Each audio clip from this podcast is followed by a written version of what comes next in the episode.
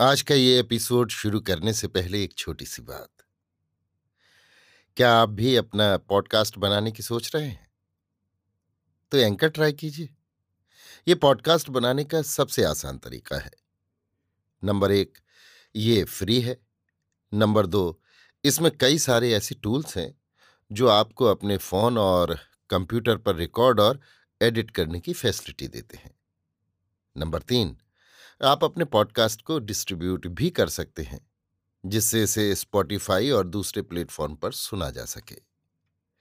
तो डाउनलोड कीजिए free anchor app या विज़िट कीजिए एंकर डॉट एफ़ पर अपना पॉडकास्ट स्टार्ट करने के लिए। ये तो थी एक छोटी सी जानकारी, और अब शुरू करते हैं एपिसोड का सिलसिला। तो आज के एपिसोड में। लीजिए सुनिए। लियो टॉलस्टाई की लिखी कहानी एक चिंगारी घर को जला देती है। मेरी यानी समीर गोस्वामी की आवाज़ में। इस कहानी का रूपांतर और अनुवाद किया है मुंशी प्रेमचंद ने। एक समय एक गाँव में रहीम खां नाम का एक मालदार किसान रहता था। उसके तीन पुत्र थे। सब युवक और काम करने में चतुर थे। सबसे बड़ा ब्याह हुआ था। मंझला ब्याहने को था। छोटा कुंवारा था। रहीम की स्त्री और बहू चतुर और सुशील थी। घर के सभी प्राणी अपना अपना काम करते थे। केवल रहीम का बूढ़ा बाप दमे के रोग से पीड़ित होने के कारण कुछ कामकाज न करता था। सात वर्षों से वो केवल खाट पर पड़ा रहता था। रहीम के पास तीन बैल, एक गाय, एक बछड़ा, पंद्रह भीड़ें थीं। स्त्रियाँ खेती के काम में सहायता करती थीं। अनाज मुफ़्त पैदा हो जाता था। रहीम और उसके बाल बच्चे बड़े आराम से रहते। अगर पड़ोसी करीम के लंगड़े पुत्र कादिर के साथ इनका ऐसा झगड़ा न छिड़ गया होता, जिससे सुख चैन जाता रहा था। जब तक बूढ़ा करीम जीता रहा और रहीम का पिता घर का प्रबंध करता रहा, कोई झगड़ा नहीं हुआ। वो बड़े प्रेम भाव से, जैसा कि पड़ोसियों में होना चाहिए, एक दूसरे की सहायता करते रहे। लड़कों का घरों को संभालना था कि सब कुछ बदल गया। अब सुनिए कि झगड़ा किस बात पर छिड़ा। रहीम की बहू ने कुछ मुर्गियाँ पाल रखी थीं। एक मुर्गी नित्य पशुशाला में जाकर अंडा दिया करती थी। बहू शाम को वहाँ जाती और अंडा उठा लाती। एक दिन देवगति से वो मुर्गी बालकों से डरकर पड़ोसी के आँगन में चली गई और वहाँ अंडा दे आई। शाम को बहू ने पशुशाला में जाकर देखा तो अंडा वहाँ न था। सास से पूछा, उसे क्या मालूम था? देवर बोला कि मुर्गी पड़ोसिन के आँगन में कुड़कुड़ा रही थी। शायद वहाँ अंडा दे आई हो। बहू वहाँ पहुंचकर अंडा खोजने लगी। भीतर से कादिर की माता निकलकर पूछने लगी, बहू, क्या है? बहू, मेरी मुर्गी तुम्हारे आँगन में अंडा दे गई है, उसे खोजती हूँ। तुमने देखा हो तो बता दो। कादिर की माँ ने कहा, मैंने नहीं देखा। क्या हमारी मुर्गियाँ अंडे नहीं देती कि हम तुम्हारे अंडे बटोरती फिरेंगी? दूसरों के घर जाकर अंडे खोजने की हमारी आदत नहीं। ये सुनकर बहू आग हो गई। लगी बकने कादिर की माँ कुछ कम न थी। एक एक बात के सौ सौ उत्तर दिए। रहीम की स्त्री पानी लाने बाहर निकली थी। गाली गलौच का शोर सुनकर वो भी आ पहुँची। उधर से कादिर की स्त्री भी दौड़ पड़ी। अब सबकी सब इकट्ठी होकर लगी गालियाँ बकने और लड़ने। कादिर खेत से आ रहा था। वो भी आकर मिल गया। इतने में रहीम भी आ पहुँचा। पूरा महाभारत हो गया। अब दोनों गुंथ गए। रहीम ने कादिर की दाढ़ी के बाल उखाड़ डाले। गाँव वालों ने आकर बड़ी मुश्किल से उन्हें छुड़ाया। पर कादिर ने अपनी दाढ़ी के बाल उठा लिए और हाकिम परगना के इजलास में जाकर कहा, मैंने दाढ़ी इसलिए नहीं रखी थी जो यों उखाड़ी जाए। रहीम से हरजाना लिया जाए। पर रहीम के बूढ़े पिता ने उसे समझाया, बेटा, ऐसी तुच्छ बात पर लड़ाई करना मूर्खता नहीं तो क्या है? जरा विचार तो करो, सारा बखेड़ा सिर्फ़ एक अंडे से फैला है। कौन जाने शायद किसी बालक ने उठा लिया हो? और फिर अंडा था कितने का? परमात्मा सबका पालन पोषण करता है। पड़ोसी यदि गाली दे भी दे तो क्या गाली के बदले गाली देकर अपनी आत्मा को मलिन करना उचित है? कभी नहीं। खैर, अब तो जो होना था, वो हो ही गया। उसे मिटाना उचित है, बढ़ाना ठीक नहीं। क्रोध पाप का मूल है, याद रखो, लड़ाई बढ़ाने से तुम्हारी ही हानि होगी। परंतु बूढ़े की बात पर किसी ने कान न धरा। रहीम कहने लगा कि कादिर को धन का घमंड है। मैं क्या किसी का दिया खाता हूँ? बड़े घर न भेज दिया तो कहना। उसने भी नालिश ठोक दी। ये मुकदमा चल ही रहा था कि कादिर की गाड़ी की एक कील खो गई। उसके परिवार वालों ने रहीम के बड़े लड़के पर चोरी की नालिश कर दी। अब कोई दिन ऐसा न जाता था कि लड़ाई ना हो। बड़ों को देखकर बालक भी आपस में लड़ने लगे। जब कभी वस्त्र धोने के लिए स्त्रियाँ नदी पर इकट्ठी होती थी तो सिवाय लड़ाई के कुछ काम न करती थी। पहले पहल तो गाली गलौच पर ही बस हो जाती थी, पर अब वे एक दूसरे का माल चुराने लगे। जीना दुर्लभ हो गया। न्याय चुकाते चुकाते वहाँ के कर्मचारी थक गए। कभी कादिर रहीम को कैद करा देता, कभी वो उसको बंदी खाने भिजवा देता। कुत्तों की भांति जितना ही लड़ते थे, उतना ही क्रोध बढ़ता था। छह वर्ष तक यही हाल रहा। बूढ़े ने बहुतेरा सिर पटका कि, लड़को, क्या करते हो? बदला लेना छोड़ दो। बैर भाव त्याग कर अपना काम करो। दूसरों को कष्ट देने से तुम्हारी ही हानि होगी। परंतु किसी के कान पर जूं तक न रेंगती थी। सातवें वर्ष गाँव में किसी के घर विवाह था। स्त्री पुरुष जमा थे। बातें करते करते रहीम की बहू ने कादिर पर घोड़ा चुराने का दोष लगाया। वो आग हो गया। उठकर बहू को ऐसा मुक्का मारा कि वो सात दिन चारपाई पर पड़ी रही। वो उस समय गर्भवती थी। रहीम बड़ा प्रसन्न हुआ कि अब काम बन गया। गर्भवती स्त्री को मारने के अपराध में, इसे बंदी खाने न भिजवाया तो मेरा नाम रहीम ही नहीं। झट जाकर नालिश कर दी। तहकीकात होने पर मालूम हुआ कि बहू को कोई बड़ी चोट नहीं आई। मुकदमा खारिज हो गया। रहीम कब चुप रहने वाला था? ऊपर की कचहरी में गया और मुंशी को घूस देकर कादिर को बीस कोड़े मारने का हुक्म लिखवा दिया। उस समय कादिर कचहरी से बाहर खड़ा था। हुक्म सुनते ही बोला, कोड़ों से मेरी पीठ तो जलेगी ही परंतु रहीम को भी भस्म किए बिना न छोड़ूँगा। रहीम तुरंत अदालत में गया और बोला, हुजूर, कादिर मेरा घर जलाने की धमकी देता है। कई आदमी गवाह हैं। हाकिम ने कादिर को बुलाकर पूछा कि क्या बात है? कादिर, सब झूठ? मैंने कोई धमकी नहीं दी। आप हाकिम हैं, जो चाहें सु करें। पर क्या न्याय इसी को कहते हैं कि सच्चा मारा जाए और झूठा चयन करे? कादिर की सूरत देखकर हाकिम को निश्चय हो गया कि वो अवश्य रहीम को कोई न कोई कष्ट देगा। उसने कादिर को समझाते हुए कहा, देखो भाई, बुद्धि से काम लो। भला कादिर, गर्भवती स्त्री को मारना क्या ठीक था? ये तो ईश्वर की बड़ी कृपा हुई कि चोट नहीं आई। नहीं तो क्या जाने क्या हो जाता? तुम विनय करके रहीम से अपना अपराध क्षमा करा लो। मैं हुक्म बदल डालूँगा। मुंशी, दफ़ा एक सौ सत्रह के अनुसार हुक्म नहीं बदला जा सकता। हाकिम, चुप रहो। परमात्मा को शांति प्रिय है, उसकी आज्ञा पालन करना सबका मुख्य धर्म है। कादिर बोला, हुजूर, मेरी अवस्था पचास वर्ष की है, मेरे एक ब्याहा हुआ पुत्र भी है। आज तक मैंने कभी कोड़े नहीं खाए, मैं और उससे क्षमा कभी नहीं मांग सकता। वो भी मुझे याद करेगा। ये कहकर कादिर बाहर चला गया। कचहरी गाँव से सात मील पर थी। रहीम को घर पहुँचते पहुँचते अंधेरा हो गया। उस समय घर में कोई न था। सब बाहर गए हुए थे। रहीम भीतर जाकर बैठ गया और विचार करने लगा। कोड़े लगने का हुक्म सुनकर कादिर का मुख कैसा उतर गया था। बेचारा दीवार की ओर मुँह करके रोने लगा था। हम और वो कितने दिन तक एक साथ खेले हैं। मुझे उस पर इतना क्रोध न करना चाहिए था। यदि मुझे कोड़े मारने का हुक्म सुनाया जाता तो मेरी क्या दशा होती? इस पर उसे कादिर पर दया आई। इतने में बूढ़े पिता ने आकर कहा कादिर को क्या दंड मिला? रहीम, बीस कोड़े, बूढ़ा, बुरा हुआ। बेटा तुम अच्छा नहीं करते। इन बातों में कादिर की उतनी ही हानि होगी जितनी तुम्हारी। भला मैं ये पूछता हूँ कि कादिर पर कोड़े पड़ने से तुम्हें क्या लाभ होगा? रहीम, वो फिर ऐसा काम नहीं करेगा। बूढ़ा, क्या नहीं करेगा? उसने तुमसे बढ़कर कौन सा बुरा काम किया है? रहीम, वाह वाह।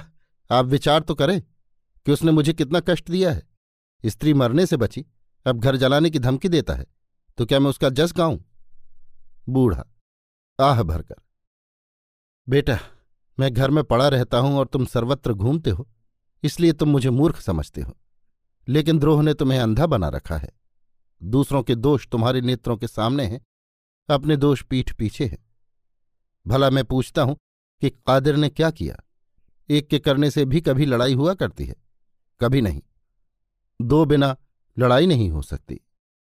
यदि तुम शांत स्वभाव होते, लड़ाई कैसे होती? भला जवाब तो दो। उसकी दाढ़ी के बाल किसने उखाड़े? उसका भूसा किसने चुराया? उसे अदालत में किसने घसीटा? तिस पर सारे दोष कादिर के माथे पर थोप रहे हो? तुम आप बुरे हो। बस यही सारे झगड़े की जड़ है। क्या मैंने तुम्हें यही शिक्षा दी है? क्या तुम नहीं जानते कि मैं और कादिर का पिता किस प्रेम भाव से रहते थे? यदि किसी के घर में अन्न चुक जाता था तो एक दूसरे से उधार लेकर काम चलता था।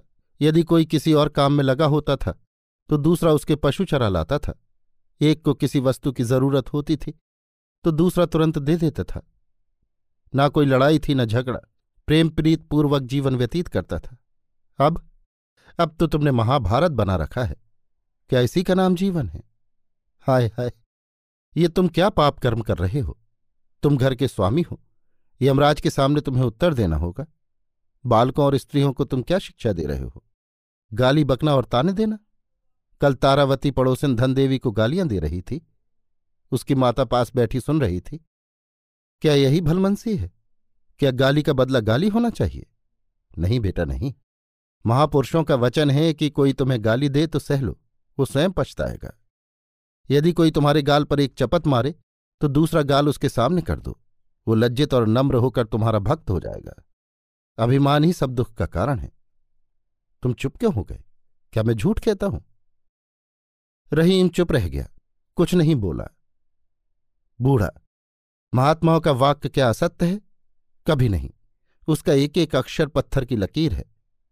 अच्छा अब तुम अपने इस जीवन पर विचार करो। जब से ये महाभारत आरंभ हुआ है तुम सुखी हो अथवा दुखी? जरा हिसाब तो लगाओ कि इन मुकदमों, वकीलों और आने जाने में कितना रुपया खर्च हो चुका है। देखो, तुम्हारे पुत्र कैसे सुंदर और बलवान हैं, लेकिन तुम्हारी आमदनी घटती जाती है। क्यों? तुम्हारी मूर्खता से। तुम्हें चाहिए कि लड़कों सहित खेती का काम करो, पर तुम पर तो लड़ाई का भूत सवार है। वो चैन लेने नहीं देता। पिछले साल जई क्यों नहीं होगी इसलिए कि समय पर नहीं बोई गई। मुकदमे चलाओ कि जई बो। बेटा, अपना काम करो खेती बाड़ी संभालो। यदि कोई कष्ट दे तो उसे क्षमा करो। परमात्मा इसी से प्रसन्न रहता है। ऐसा करने पर तुम्हारा अंतकरण शुद्ध होकर तुम्हें आनंद प्राप्त होगा। रहीम कुछ नहीं बोला। बूढ़ा, बेटा अपने बूढ़े मूर्ख पिता का कहना मानो। जाओ कचहरी में जाकर आपस में राजीनामा कर लो। कल शबे रात है। कादिर के घर जाकर नम्रतापूर्वक उसे न्यौता दो और घरवालों को भी यही शिक्षा दो कि बैर छोड़कर आपस में प्रेम बढ़ाएँ। पिता की बातें सुनकर रहीम के मन में विचार हुआ कि पिताजी सच कहते हैं। इस लड़ाई झगड़े से हम मिट्टी में मिले जाते हैं। लेकिन इस महाभारत को किस प्रकार समाप्त करूँ? बूढ़ा उसके मन की बात जानकर बोला, बेटा, मैं तुम्हारे मन की बात जान गया। लज्जा त्याग परंतु जाकर कादिर से मित्रता कर लो। फैलने से पहले ही चिंगारी को बुझा देना उचित है। फैल जाने पर कुछ नहीं बनता। बूढ़ा कुछ और कहना चाहता था कि स्त्रियाँ कोलाहल करती हुई भीतर आ गईं। उन्होंने कादिर के दंड का हाल सुन लिया था। हाल में पड़ोसन से लड़ाई करके आई थी। आकर कहने लगी कि कादिर यह भय दिखाता है कि मैंने घूस देकर हाकिम को अपनी ओर फेर लिया है।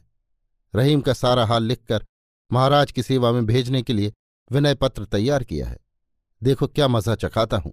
आधी जायदाद न छीन ली तो बात ही क्या है। ये सुनना था कि रहीम के चित्त में फिर आग दहक उठी। आषाढ़ी बोने की ऋतु थी। करने को काम बहुत था। रहीम भुसौल में गया और पशुओं को भूसा डालकर कुछ काम करने लगा।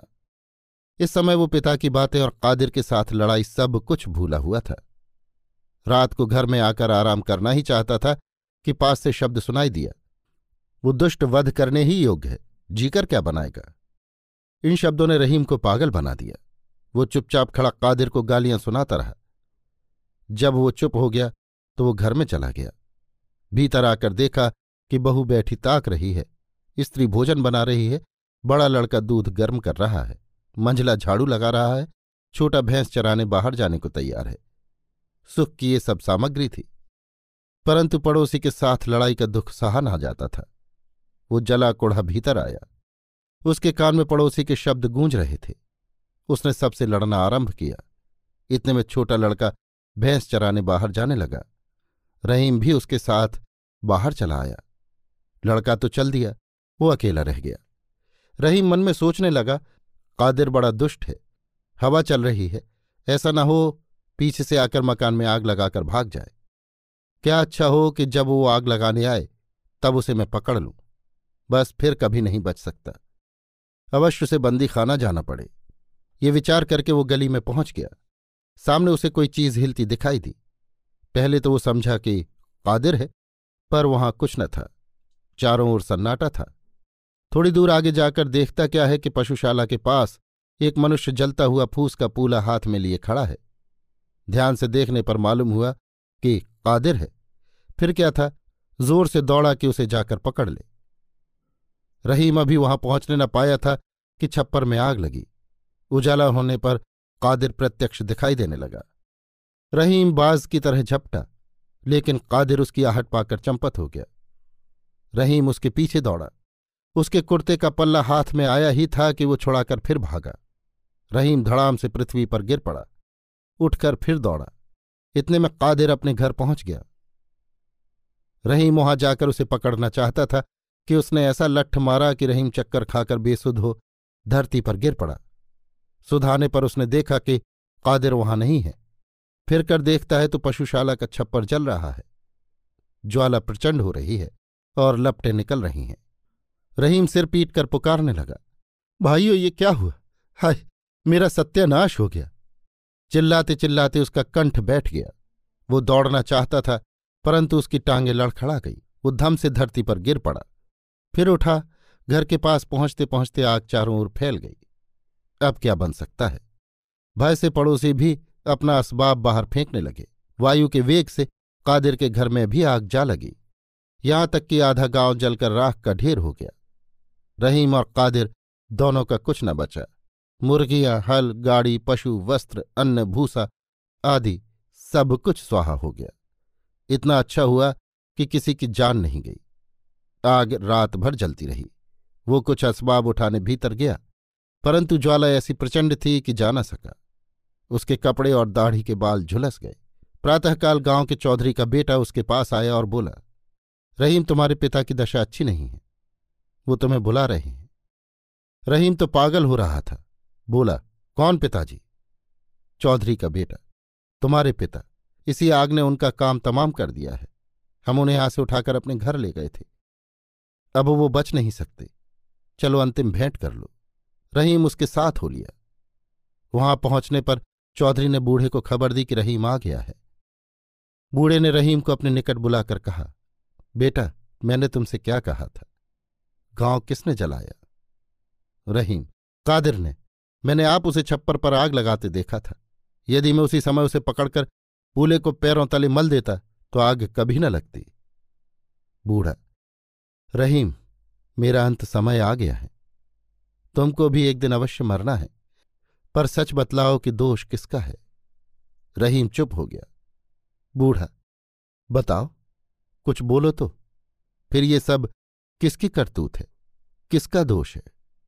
रहीम, आँखों में आँसू भरकर, मेरा, पिताजी क्षमा कीजिए, मैं खुदा और आप दोनों का अपराधी हूँ। बूढ़ा, रहीम रहीम हाँ पिताजी। बूढ़ा जानते हो अब क्या करना उचित है? रहीम, मैं क्या जानू? मेरा तो अब गाँव में रहना कठिन है। बूढ़ा, यदि तू परमेश्वर की आज्ञा मानेगा तो तुझे कोई कष्ट न होगा। देख, याद रख, अब किसी से न कहना कि आग किसने लगाई थी। जो पुरुष किसी का एक दोष क्षमा करता है, परमात्मा उसके दो दोष क्षमा करता है। ये कहकर खुदा को याद करते हुए बूढ़े ने प्राण त्याग दिए। रहीम का क्रोध शांत हो गया। उसने किसी को न बतलाया कि आग किसने लगाई थी। पहले पहल तो कादिर डरता रहा कि रहीम के चुप रह जाने में भी कोई भेद है। फिर कुछ दिनों पीछे उसे विश्वास हो गया कि रहीम के चित्त में अब कोई बैरभाव नहीं रहा। बस, फिर क्या था? प्रेम में शत्रु भी मित्र हो जाते हैं। वे पास पास घर बनाकर पड़ोसियों की भांति रहने लगे। रहीम अपने पिता का उपदेश कभी न भूलता था कि फैलने से पहले ही चिंगारी को बुझा देना उचित है। अब यदि कोई कष्ट देता तो वो बदला लेने की इच्छा नहीं करता। यदि कोई उसे गाली देता तो सहन करके वो ये उपदेश करता कि कुवचन बोलना अच्छा नहीं। अपने घर के प्राणियों को भी वो यही उपदेश दिया करता। पहले की अपेक्षा, अब उसका जीवन बड़े आनंदपूर्वक कटता है।